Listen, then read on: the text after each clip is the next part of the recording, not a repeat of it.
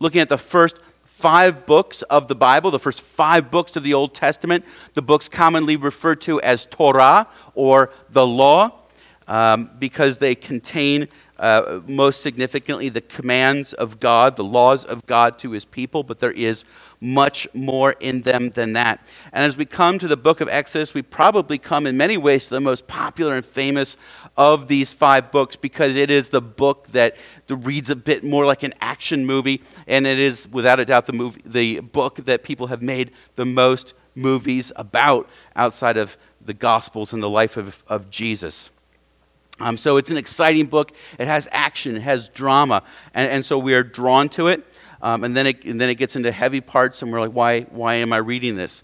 Um, but this is a book that takes place, it begins about 350 years after the events we talked about last week. And it begins like this it says uh, in chapter 1, verse 1 These are the names of the sons of Israel who came to Egypt with Jacob each with his household Reuben, Simeon, Levi, and Judah, Issachar, Zebulun, and Benjamin, Dan, and Naphtali, Gad, and Asher. All the descendants of Jacob were 70 persons. Joseph was already in Egypt. Then Joseph died, and all his brothers, and all that generation. But the people of Israel were fruitful and increased greatly. They multiplied and grew exceedingly strong, so that the land was filled with them. So, as we looked at the book of Genesis last week, one of the things that we saw was that the kind of overarching theme of the book of Genesis is that God was going to redeem his precious, prized creation, human beings made in his image, through a royal seed who was to come. And the book of Genesis uh, uh, traces this royal line from Adam and Eve, through Noah, through Abraham, through Isaac, and through Jacob. And we start to see uh, it coming to fruition. Uh, Joseph, the, one of the sons of Jacob, is, is raised almost to the same level as the king of Egypt, the Pharaoh. And, and he is ruling Egypt and blessing the nations. God wanted to bless the nations by uh, through this line, through this line that would culminate in the Messiah, who is Jesus the Christ. And so it, we start off in the book of Exodus and we think, ah, it's coming true. That generation has passed away, but the land has multiplied. Uh, the, the people in the land have multiplied. God had promised that they would become a numerous people and continue to bless the nations. And so our first thought is this is coming true. And then we read in verse 8 Now there arose a new king over Egypt who did not know Joseph. And he said to the people, Behold, the people of Israel are too many and too mighty for us. Come, let us deal shrewdly with them, lest they multiply. And if war breaks out, they join our enemies and fight against us and escape from the land. Therefore, they set taskmasters over them to afflict them with heavy burdens. They built for Pharaoh store cities, Pithom and Ramses. But the more they were oppressed, the more they multiplied, and the more they spread abroad. And the Egyptians were in dread of the people of Israel. So they ruthlessly made the people of Israel work as slaves and made their lives bitter with hard service in mortar and brick and in all kinds of work in the field. In all their work, they ruthlessly made them work as slaves. And so, from that first paragraph to the second paragraph, uh, we, we might read what's, what's going on. We thought these were, were God's people, that they were blessed by God, that God's favor was on them, and they'd grown and multiplied, and, and wouldn't they be prosperous? And we might be asking is the blessing of God dead? Is the plan of God dead? Well, it wasn't. And we'll, quickly see that. But we understand here that the plan of God does not always follow a movie script, and it does not always follow the desires of the human heart. It is always not always success and prosperity as the world defines it. And so, as we, we begin to dig into the book of Exodus, let me suggest that what this book is all about, and, and we, will, we will bring this uh, full circle here by the end, is that God redeems a people by revealing himself. God redeems a people by revealing himself. That's really what the book of Exodus is all about is that God is calling a people to himself and he does it by making himself known. And that might be the one central theme of the book of Exodus is the knowledge of God. Who is God? Who is Yahweh? So the people are standing there and uh, they are in Egypt and they are suffering under uh, the rule of Pharaoh. We don't know the exact history here. The, the archaeology and the details are a little bit vague from this point. One suggestion, and it, it seems reasonable because it, it, happens about this point in time, is we know that there was a time when uh, the Egyptians were actually ruled by, conquered by a Semitic people. Uh, the Jews are, were Semites, the Hebrews were Semites, descendants of Shem. That's where we get the term anti Semitism. And so there was an ethnic group that was ruling Egypt that was more closely associated with the Jewish people. And it would make sense that during that time period they might have been friendly to some Hebrews like Joseph and his family. We know that that dynasty was eventually overthrown, and the Egyptian uh, leadership would have been very wary, very suspicious of anyone coming from that ethnic background. And so that might correspond, we, but we don't know for sure. Uh, but it's a, a conjecture that fits with history about why suddenly there's a king who's not familiar with Joseph and all of the blessing that he bestowed upon Egypt, and why they would now feel threatened by these Jewish people in their midst. But God was not prepared to allow his people to simply languish in slavery in Egypt. And so we see the arrival and the birth of a child named Moses. In fact, the Pharaoh had gotten so animated in his hatred toward the Jewish people that what he did was enact a rule that they would kill all of the male children. Uh, the idea would be that that would limit the population and keep them from continuing to spread and multiply and grow and the little boy is, is born. His mother can't bear to have him put to death. And so she puts him in a, in a basket, seals the basket with bitumen, basically asphalt, so that it's waterproof, throws it on the Nile, and hopes for the best. This little baby is found by the daughter of Pharaoh when she is going out to, to bathe. And as it was, she sees a little child helpless and in need, and she can't resist. The child's sister, though, had, um, older sister, had gone and kind of followed the basket as it traveled down the river at a distance. And when she saw that Pharaoh, Pharaoh's daughter had, had taken the child, she ran up to the woman and said, Hey, would, would you like me to get one of the Hebrew women to nurse this child for you? She said, Yes. And, and, the, and uh, the child's sister went and got the child's mother to be the child's nurse. The Pharaoh's daughter named the child Moses. And when he comes of age, he grows up in the household of the king with all the privileges and all of the glories that would have come from Pharaoh's household. But when he comes of age, he does something striking. It says in verse 11 of chapter 2 One day when Moses had grown up, he went out to his people and looked on their burdens. And he saw an Egyptian beating a Hebrew, one of his people. He looked this way and that, and seeing no one, he struck down the Egyptian and hid him in the sand. This is an interesting event because it says two things about Moses. It tells us, first of all, that this, this idea of, of leaving the, the king's household and coming down to see how his people were doing, he's associating with the oppressed and burdened Israelites instead of associating with the house of Pharaoh. He's forsaking his privilege and his rights and his royalty to be with his people.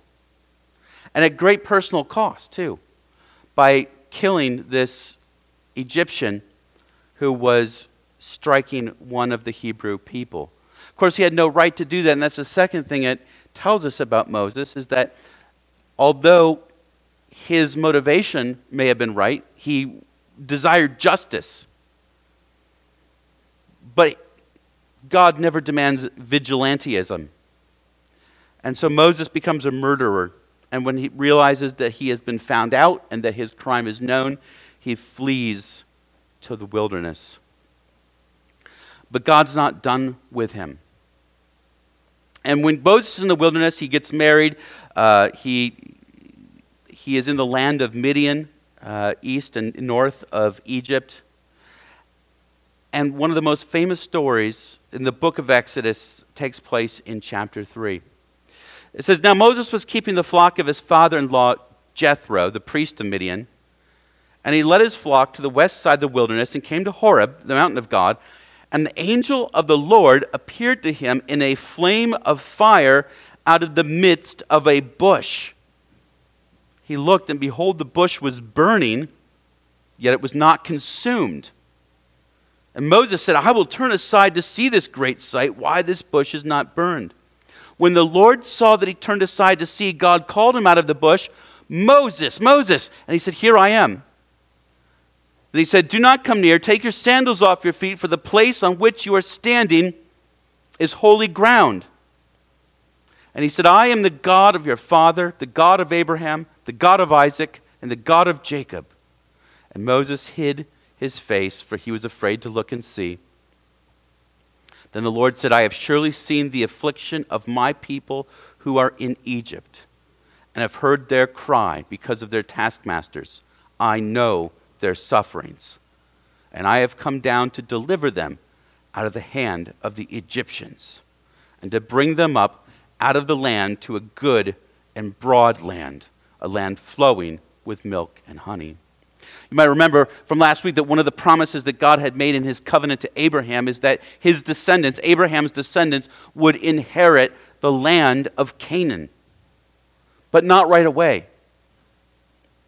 And God is now telling Moses that he is going to make good on that promise and he is going to use Moses to bring it about. But Moses, it's been, you know, 390 years, 300 and, uh, 400 years, 420 years uh, at this point, and he has some hesitations about this. And I imagine you might too. He's been raised in Pharaoh's house. He's been raised with Pharaoh's deities, with Pharaoh's gods. He's been raised in Pharaoh's culture, and yet he knows his culture and he's tried to identify with it. But he has a really good question, which is who is God? Who is God? Moses says to God, Who am I that I should go to Pharaoh and bring the children out of Israel? And he says, God says, But I will be with you. Moses is realizing, I'm, I, am, I am a little man. I may have been raised in Pharaoh's house, but I am nobody significant. I'm a murderer. I have fled. But God says, I will be with you. Then Moses says to God, if, if I come to the people of Israel and say to them, The God of your fathers has sent me to you, and they ask me, What is his name? What shall I say to them? and one of the most important verses in the entire book in 314 god said to moses i am who i am and he said to moses say this to the people of israel i am has sent me to you the lord the god of your fathers the god of abraham the god of isaac and the god of jacob has sent me to you. This is my name forever, and thus I am to be remembered throughout all generations. This name, Lord, you see in your Bibles in, in small caps, L O R D, but it's not lowercase, it's uppercase. And the, there's a reason for that. That is, it stands for the name that God gives in this passage. We're not 100% sure how it was originally pronounced, which is one of the reasons why we've traditionally rendered it Lord in all capital letters, but it was something like Yahweh. And the word Yahweh, the name Yahweh, is it comes from that to be verb. So God says, I am who I am. Another way that that can be translated is, I will be who I will be. Or you could mix that and say, I am who I will be, or I will be who I am.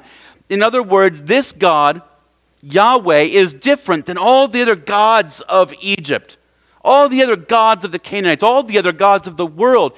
He is the one who exists. He is the existing God, as opposed to all the other claimants to the title God who are false and non existent. He is real, He is unchanging, and He is supreme. And so, this is the first revelation of God in the book of Exodus. He makes himself known to Moses, and he is going to make himself known to the Hebrew people. And he tells Moses to go and gather the elders of Israel together and say to them, The Lord, the God of your fathers, has appeared to me, saying, I have observed you and what has been done to you in Egypt, and I promise that I will bring you up out of the affliction of Egypt to the land of the Canaanites. And they will listen to your voice, and you and the elders of Israel shall go to the king of Egypt and say to him, The Lord, the God of the Hebrews, has met with us and now please let us go a three days' journey into the wilderness. But I know that the king of Egypt will not let you, go. So I will stretch out my hand and strike Egypt with all the wonders that I will do in it. And after that, he will let you go. So Moses is given a mission. Now he, he protests. He has two problems.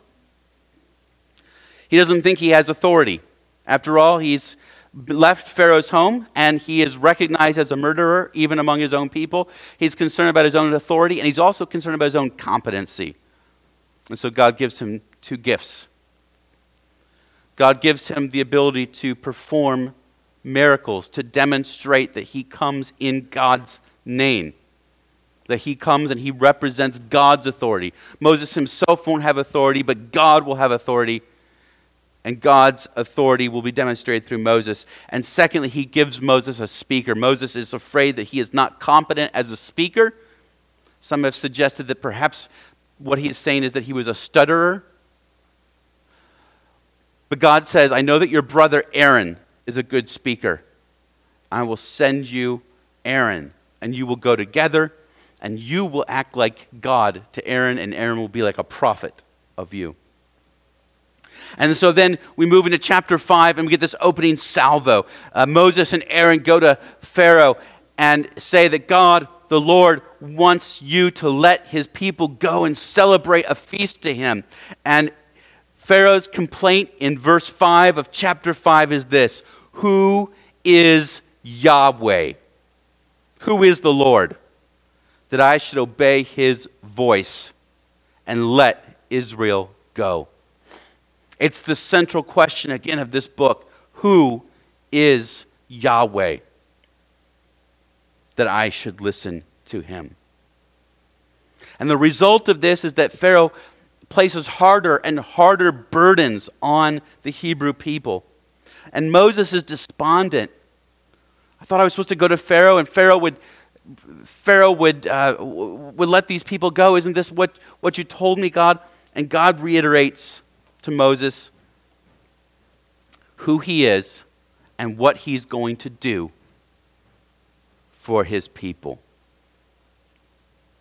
And that kind of takes us to the, the second section of the book of Exodus. In the second section of the book of Exodus, we have Moses and Aaron going before Pharaoh repeatedly to bring about judgment on Egypt.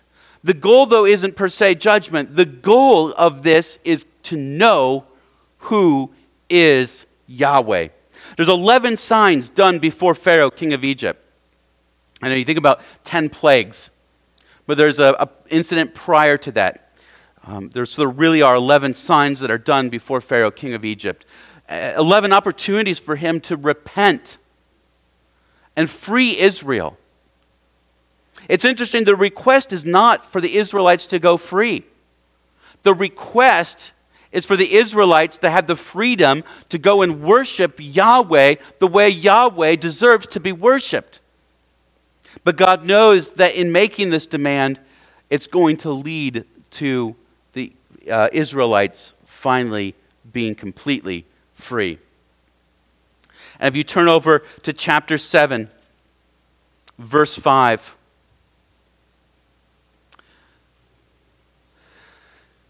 God makes it clear what the point of this is.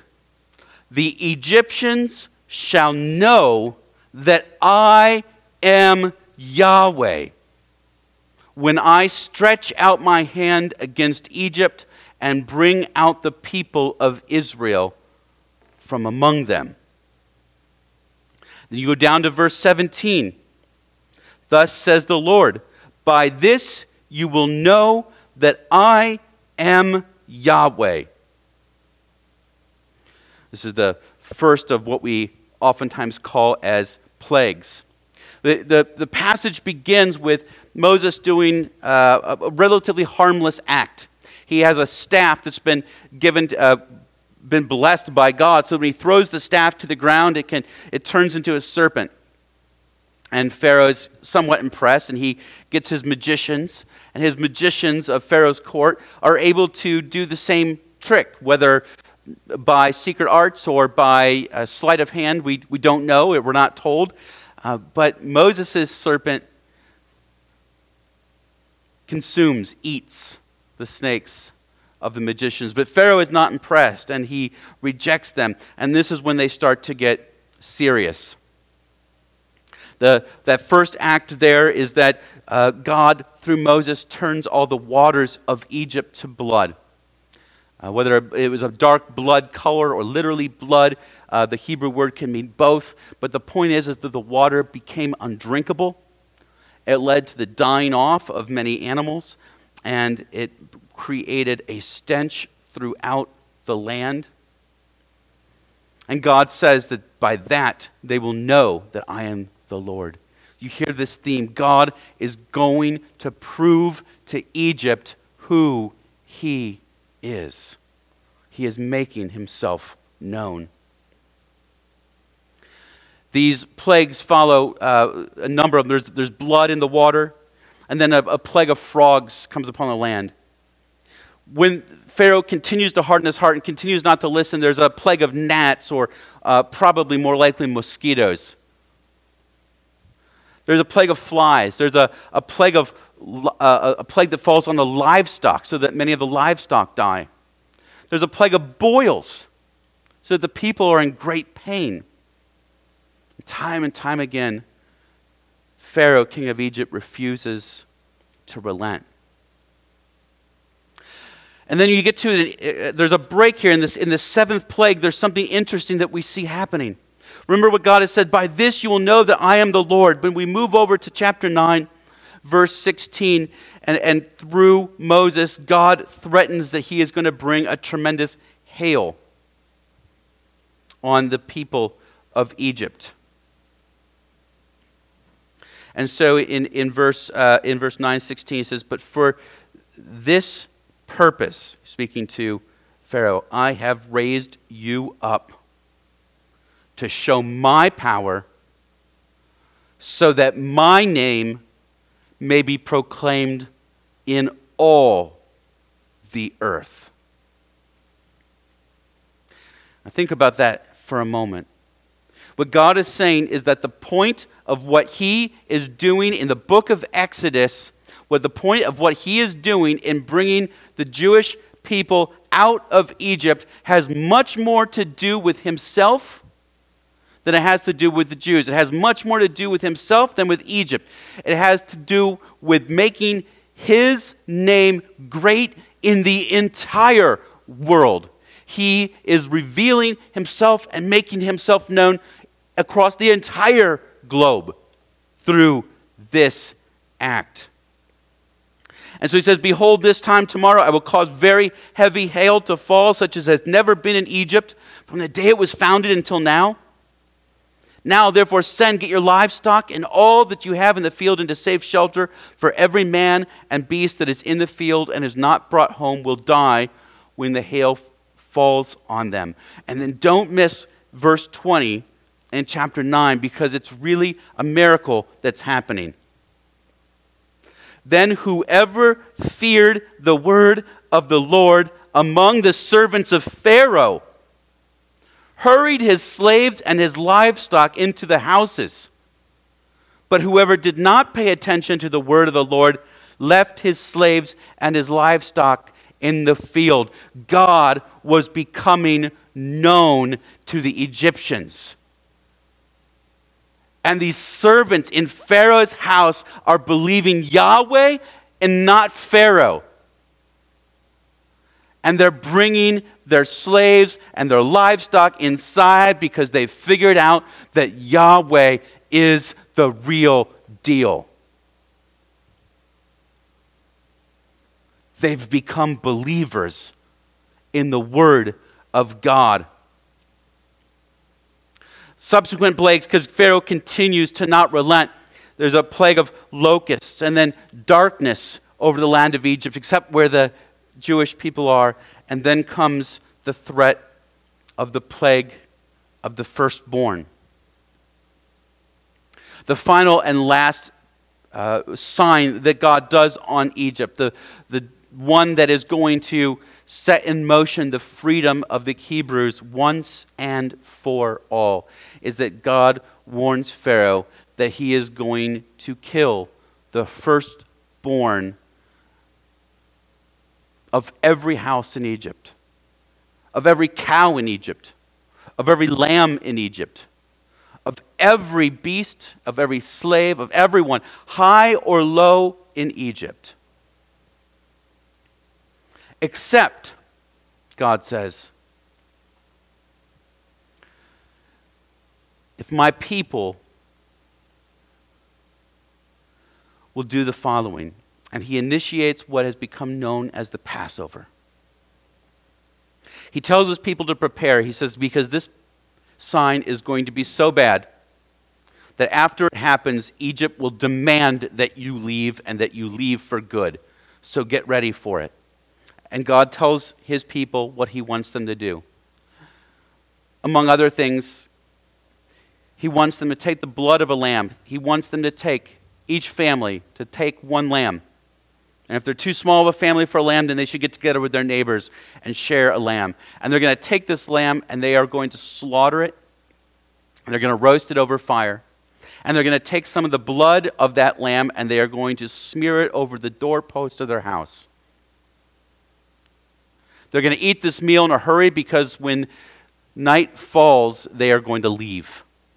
They're not going to wait till morning. They are ready to go.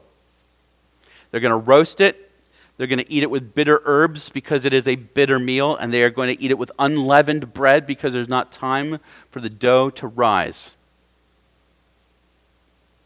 And when night falls, God strikes the firstborn of every house in Egypt over which his angel does not see the blood of the lamb.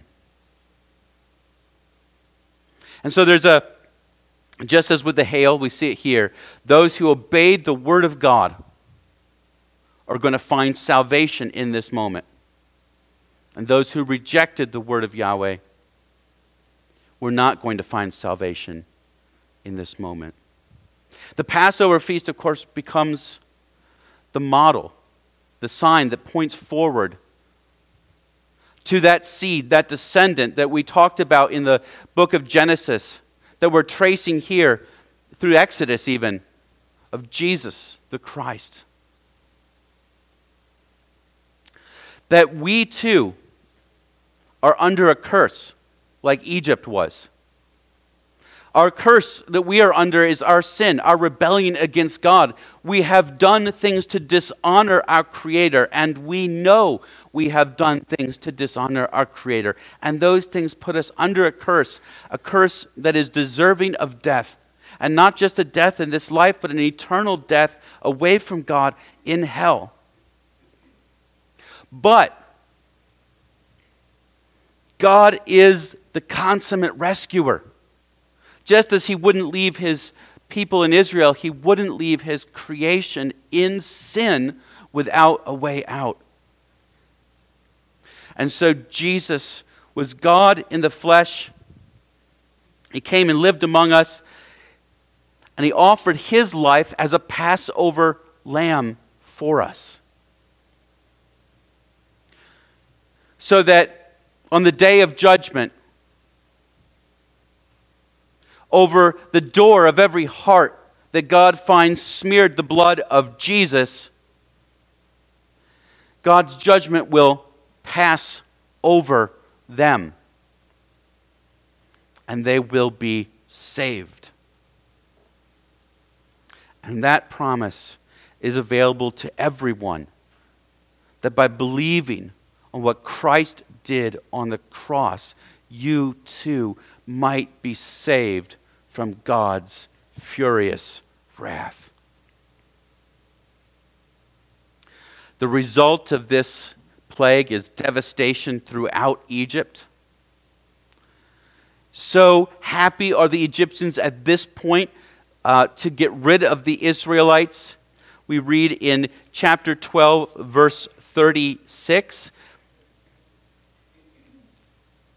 The, going back a verse, the, uh, the, the people of Israel had also done what Moses told them, for they had asked the Egyptians for silver and gold jewelry and for clothing and the Lord had given the people favor in the sight of the Egyptians, so that they let them have what they asked. Thus they plundered the Egyptians. Plundering is usually a, a, a, word that we use in war, right? You, you go to war, and when you conquer your enemy, you plunder their goods. You take everything that is theirs that you want. The Israelites haven't fought a war, they haven't done battle, but God has been doing battle on their behalf. So much so that they simply ask the Egyptians for gold and for silver and clothing, and the Egyptians just say, Take it and get out of here. But then also look at verse 38 in chapter 12. And the people journeyed from Ramses to Succoth, about 600,000 men on foot, besides women and children. A mixed multitude also went up with them, and very much livestock, both flocks and herds. A mixed multitude means that this was not merely ethnic Hebrews that left Egypt with Moses. There were people of all different sorts of cultures and ethnicities and backgrounds and races that saw the works of God and said, I want to be on his side. He is Yahweh. He is the great I am. He is the existing one. And I don't know what I've been doing all these years in Egypt, worshiping Ra and Osiris and Amet and all these other deities, but Yahweh is for real.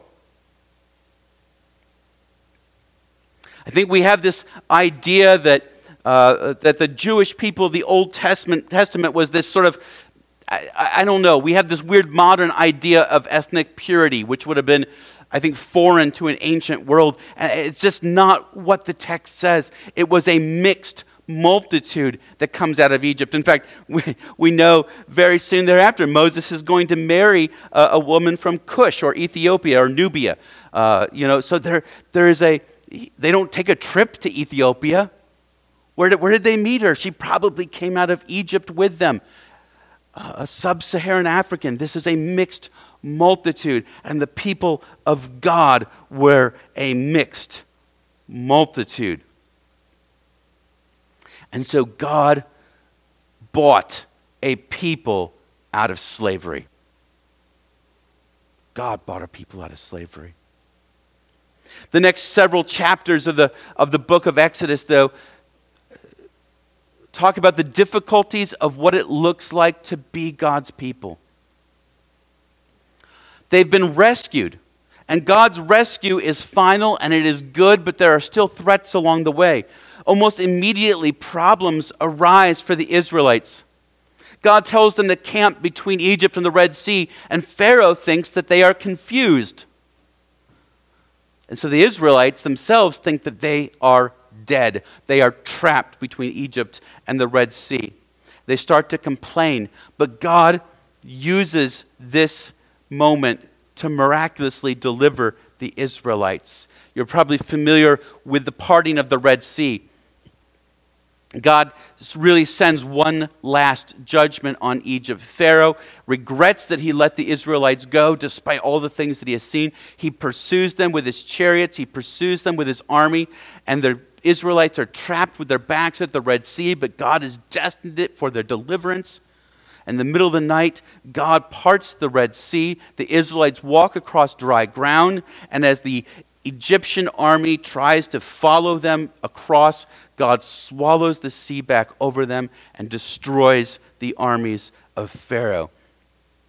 And the people of God celebrate in song as their great enemy, Egypt, is done for good. It's a picture of baptism for us who are Christians. That what has been good as done in the, in the death and resurrection of Jesus Christ, in passing over the sins that we had committed and giving us eternal life, now we mark the passage from death to life in the safety of a baptism. Having been brought out of Egypt, having been rescued from our sins, we are baptized. And we are now dead to sin, as the Egyptians were essentially, sin was dead to them. Egypt was dead to them. But they faced other tests in this stretch of the book of Exodus. At times they lacked water, at times they lacked food. They are threatened with the Amalekites, uh, a people who wants to go to battle against them. But these tests serve to help them learn to trust God. Uh, Doug Stuart writes in his commentary on the book of Exodus God was treating them in a way that has always been difficult for people to accept. He was not telling them everything they wanted to know. He told them what they needed to know in order to become his covenant people and in order to receive his salvation. They wanted to know much more, however where to find water right away, how much longer this or that would last, how to be comfortable, how to avoid problems and dangers, and how to get out of unpleasant situations. Telling God how to do things and complaining about the things he does or doesn't do have always been popular enterprises. enterprises. The Israelites on the way to Sinai did not hesitate to indulge in them. It's a reminder, though, that being part of God's people does not mean a life of comfort, a life of safety, a life of material prosperity, a life of good fortune. Those things may be there, they may not be there, but they're not part of the absolute promise of God in this life. God's people, even though blessed, must often endure trials. And only through trials are we uh, to be the people of God, the, the, the, people that God has called us to be. So we can look at passages like Hebrews 12.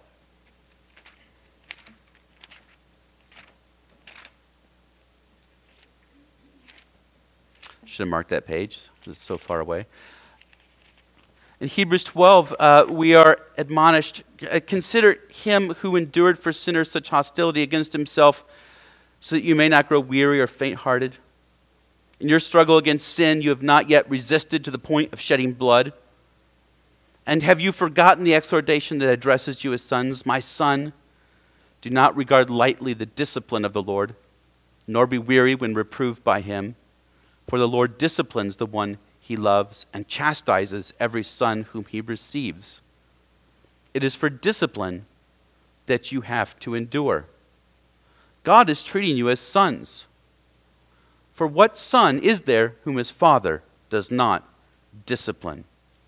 If you are left without discipline, in which all have participated, then you are illegitimate children and not sons. The promise of Scripture is that God disciplines his people. Those who had come out of Egypt and been rescued and saved and delivered needed to learn who God was, what God was like, and how to rely on Him and Him alone. And at times, that testing was very difficult. Finally, they come to Mount Sinai.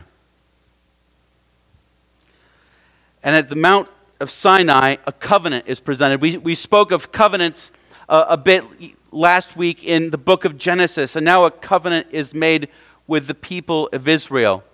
It's a conditional covenant. The Israelites will become God's people because God has saved them. He has rescued them. He has delivered them. I saved you, God says. I am God. I am the existing one. So follow my laws and become my people. And if you follow my laws and if you follow my commands, I will be your God. You will be my people, and I will bless you richly. This section takes place over several chapters. And first thing we see is this intimidating presence of God on the mountain. It's terrifying to the people, coming in smoke and fire and the sound of growing and swelling trumpets. And Moses goes up the mountain and he receives from God what we call the Ten Commandments. They were a summary form of all of God's commands, His law, His covenant with His people. They expressed the heart of God, what kind of God He was, and what kinds of things He values. First and foremost, that He is the only God, and so the Israelites should not have any other gods besides Him. One, only one, and it's Yahweh. Secondly, that he can't be manufactured to look like something in heaven on earth. He would not put up with idolatry. There would be no statues of God, no statues of Yahweh, no, no birds or cows or snakes that people would bow down to. No, he was unlike anything in the created order. He created everything, and he was unlike everything. And so his people were not to create images of him for their worship. And then he continues with a list of ethical standards about the kinds of things and the kinds of behaviors that should mark his people. Again, they were, they were mostly summary statements. And then in the, in the, after those Ten Commandments are given, he expounds on them at, at some length, focusing on a couple of areas. And what strikes you as you read through the, these laws of God is his high view on the sanctity of human life. As you read, uh, especially Exodus 20, 21, 22, I'll pull out two passages of value to you that express again, remember going back to Genesis 1, God has created mankind in his image. And because he has created mankind in his image, they are of inestimable, inestimable value, uncountable value. And they are precious in his sight. And so their lives are to be treated with great care and reverence. And so we see in passages like uh, Exodus 21, verses 22 through 25, he's giving a case law. He's giving an example law. How do you apply the, the laws of, of um, he had been talking about how you, there, there, must be a death penalty for those who commit murder. Well, what about a, a case? He says in verse 22 when men strive together and, and they hit a pregnant woman so that her children come out, but there's no harm. The one who hit her shall surely be fined, as the woman's husband shall impose on him, and he shall pay as the judges determine. But if there is harm, then you shall pay life for life, eye for eye, tooth for tooth, hand for hand, foot for foot, burn for burn, wound for wound, stripe for stripe. That old admonition, eye for an eye, tooth for tooth, is not a uh, a value of retribution. It's not a value of uh, violence. It's, a retri- it's, a, it's an idea of proportionality. It's an idea that whatever the crime is, the punishment should meet the crime. Not more than that, because that would be unjust. Not less than that, that it would be unjust. But here we have the idea of a life for a life being applied directly to the case of violence being done such in a way that it causes an abortion. So precious is human life in God's eyes that it even extends to the womb. But so precious is human life in God's eyes that it even extends to those who are different than us. And so we can look at places like verses 21 and 24 of the same chapter. Or excuse me, uh, chapter 21, yeah, chapter 21, verses 21 through 24. Sorry, that's not the right passage. Uh, 22, verses 21 through 24. Uh, God says, You shall not wrong a sojourner or oppress him, for you were sojourners in the land of Egypt. You shall not mistreat any widow or fatherless child. If you do mistreat them, and they cry out to me, I will surely hear their cry, and my wrath will burn, and I will kill you with the sword, and your wives shall become widows, and your children fatherless. That's harsh, and it extends to how the Israelites were to treat the foreigners who were in their midst. Foreigners in their midst, those who were other than them, they spoke a different language. They had a different culture. They didn't naturally belong among the people of Israel, but yet they were there, were to be extended the same love and care and protection as even one of their own. There would be no room for ethnic or racial bias, no room for prejudice on the basis of difference. So much was that the heart of God that all human beings were created in his image, regardless of what they looked like or what they spoke like, that he had the strongest words to speak to those who would violate that principle. And so you can see no matter what form or shape or whatever human convention we might put on it, God put a high value on the sanctity of human life as ought his people today. Will the people agree to these terms? They agree to these terms. They say, absolutely, this is the God who rescued us. We will serve him. And so Moses receives then from God a long and complicated list of instructions on how to construct a tabernacle. And this can be one of the most trying sections of this book um, as you try to read it. But you need to know this is important stuff. Don't just skip over this stuff in your Bible reading. The detail of the tabernacle is important for so many reasons. Because God is telling Moses, and through Moses, the Israelites, how they will meet with him, and how they will worship him, and how he will be made known to him. And this tabernacle is, is filled with symbolism that we don't have time to get into this morning. It's filled with symbols from the Garden of Eden, like the cherubim and, and, pomegranates that they skillfully and artistically work into the design of the fabric of the tabernacle, reminding them that, that this tabernacle will in some way uh, be an imperfect but a, way to get back to God. Remember, they had lost fellowship with God in the garden. And, and so far, we've been seeing an attempt to get back into right relationship with God. And God is going to give them a piece of that, a place that's not the garden, but it's going to resemble the garden. It's going to remember, remind them of the garden and where God will meet with his people.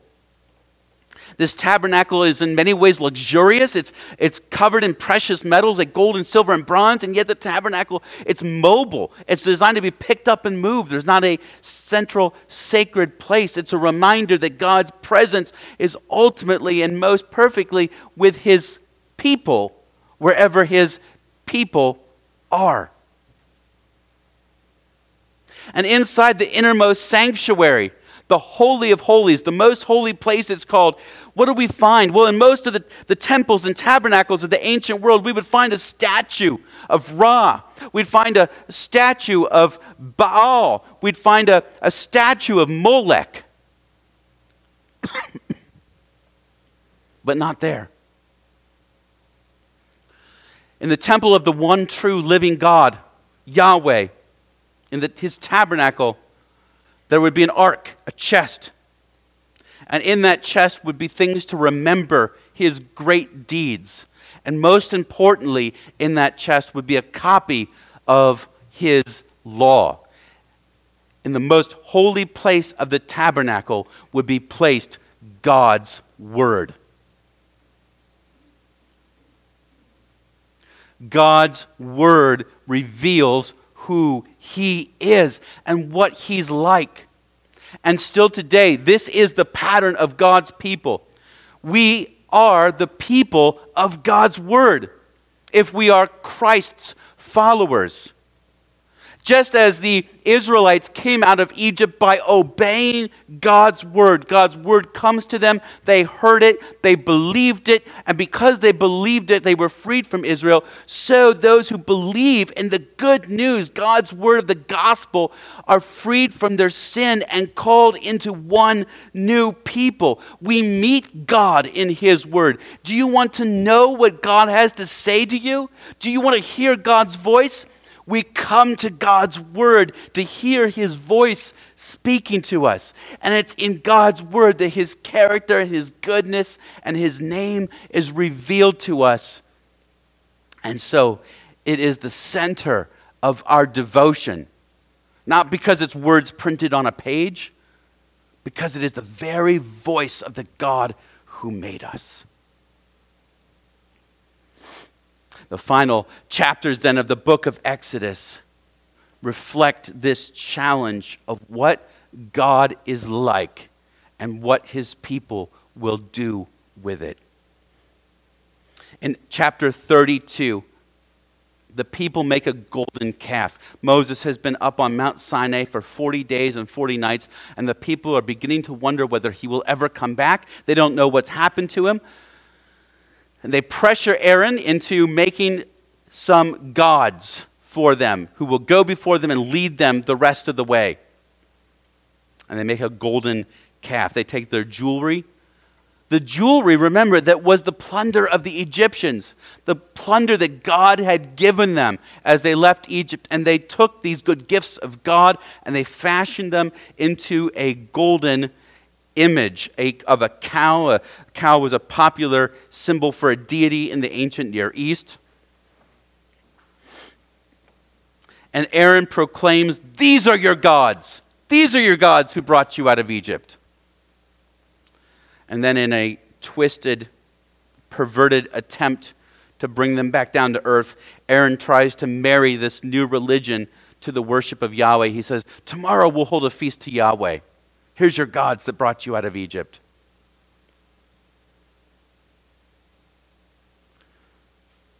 Just days after they had agreed to follow God's law and follow God's word and to be his people, they have broken God's law.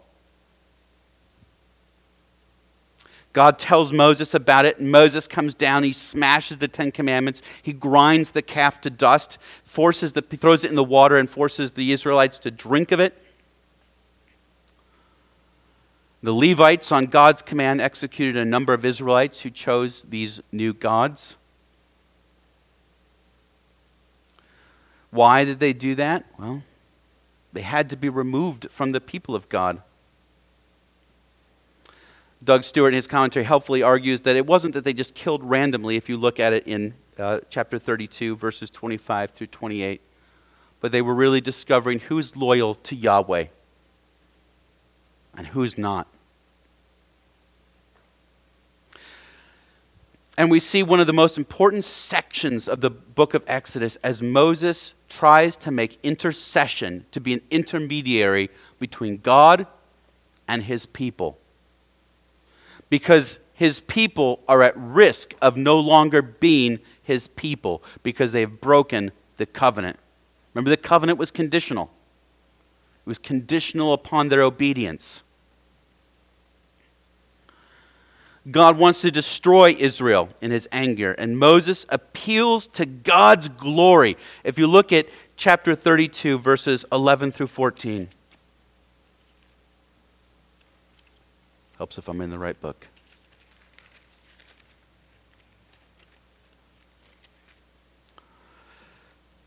In chapter 32 verses 11 through 14 moses says he implores the lord his god, implored the lord his god and said oh lord why does your wrath burn hot against your people whom you have brought out of the land of egypt with great power and with a mighty hand? Why should the egyptians say with evil intent did he bring them out to kill them in the mountains and consume them consume them from the face of the earth? Do you hear what moses is arguing before god? He says god if you destroy this people what will the Egyptians, the Egyptians whom you magnified your name among, what will they think of you? Will they think that you are a weak and feeble God who cannot rescue his people but leaves them to die in the wilderness? God grants that. He decides he will not destroy his people. Then a second time, Moses asks for God to forgive Israel. So God has agreed not to entirely destroy Israel, but now Moses asks God to forgive Israel. God says no.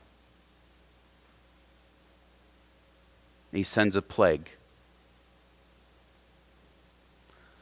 God's character has been revealed that He is the one who will by no means clear the guilty but he will punish sin.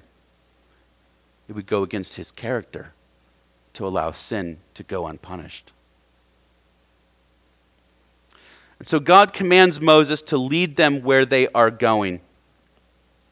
And if we move to 33, we'll read the first five verses here. The Lord said to Moses, Depart, go up from here, you and the people whom you have brought up out of the land of Egypt, to the land which I swore to Abraham, Isaac, and Jacob, saying, To your offspring I will give it. I will send an angel before you, and I will drive out the Canaanites, the Amorites, the Hittites, the Perizzites, the Hivites, and the Jebusites. Go up to a land flowing with milk and honey. But I will not go up among you, lest I consume you on the way, for you are a stiff necked people.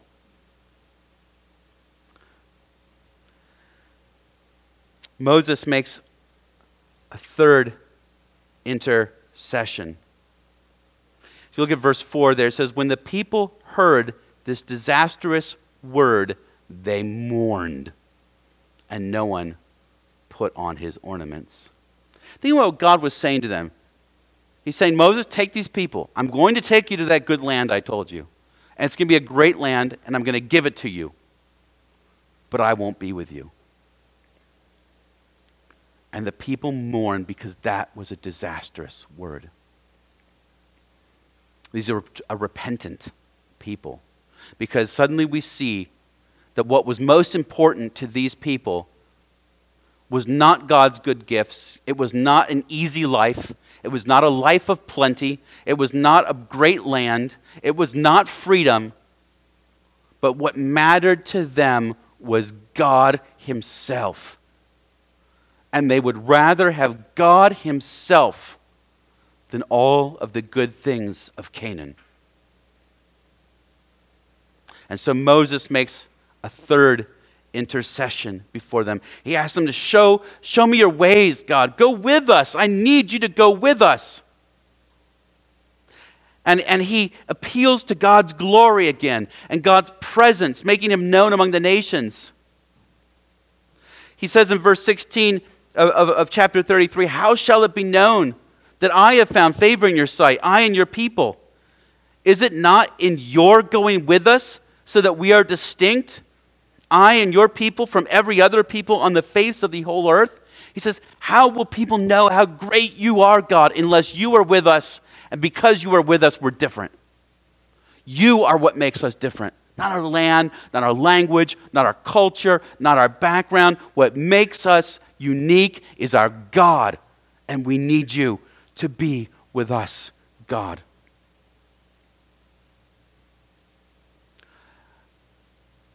God says, Yes. And Moses says, Show me your glory. There's been a lot of debate about what that means when, when Moses says to God toward the end of chapter 33, God, I need you to show me your glory.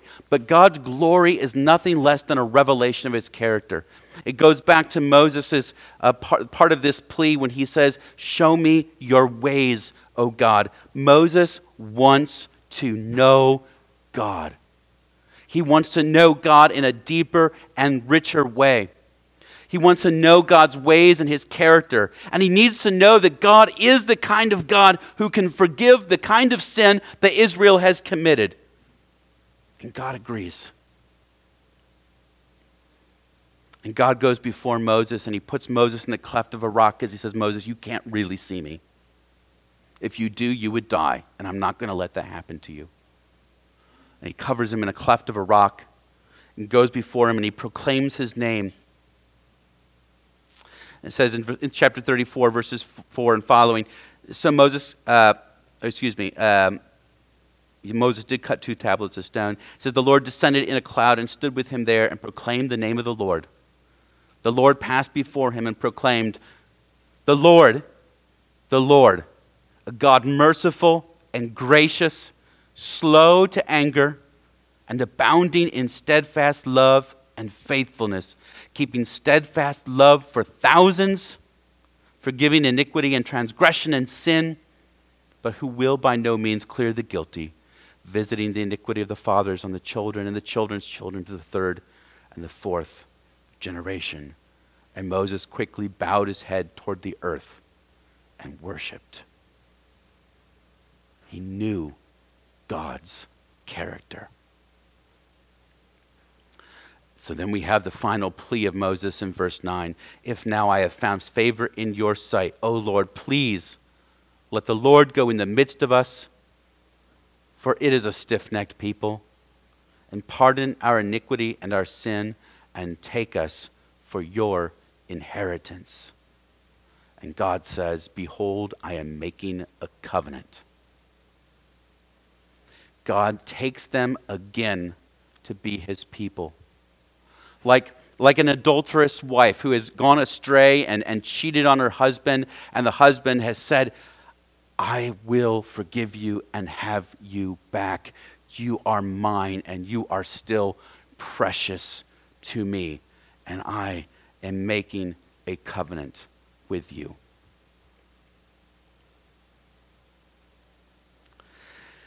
And so this covenant is renewed or restored. Moses returns with new tablets, and, and the rest of the, the book shows their obedience to God in making good on this covenant. They construct the tabernacle precisely the way that God had explained it, so that when we get to the end of the book of Exodus, they've got the, all the pieces and parts of the tabernacle uh, constructed it was a community effort. They assemble it, they put it together, put it together, and the book ends this way. Then the cloud covered the tent of meeting, and the glory of the Lord filled the tabernacle. And Moses was not able to enter the tent of meeting because the cloud settled on it. And the glory of the Lord filled the tabernacle. Throughout all their journeys, whenever the cloud was taken up from over the tabernacle, the people of Israel would set out. But if the cloud was not taken up, then they would not set out till the day that it was taken up. For the cloud of the Lord was on the tabernacle by day, and fire was in it by night, in the sight of all the house of Israel throughout all their journeys. And so God's presence was with them at the tabernacle in the midst of his people, and they would know God.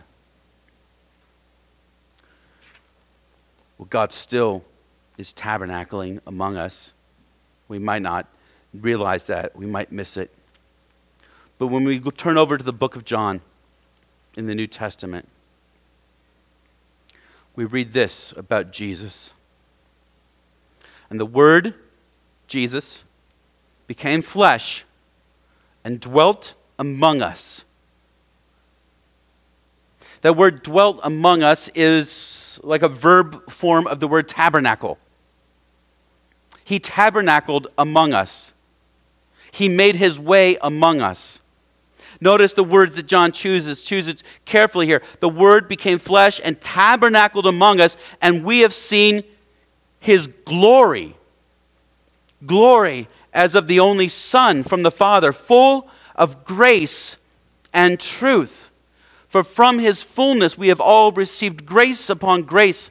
For the law was given through Moses, grace and truth came through Jesus Christ. No one has ever seen God, the only God who is at the Father's side. He has made him known. Even as God made himself known to his people in the tabernacle in the wilderness, so God makes himself known through the person of Jesus Christ. And in the person of Jesus Christ is grace and truth.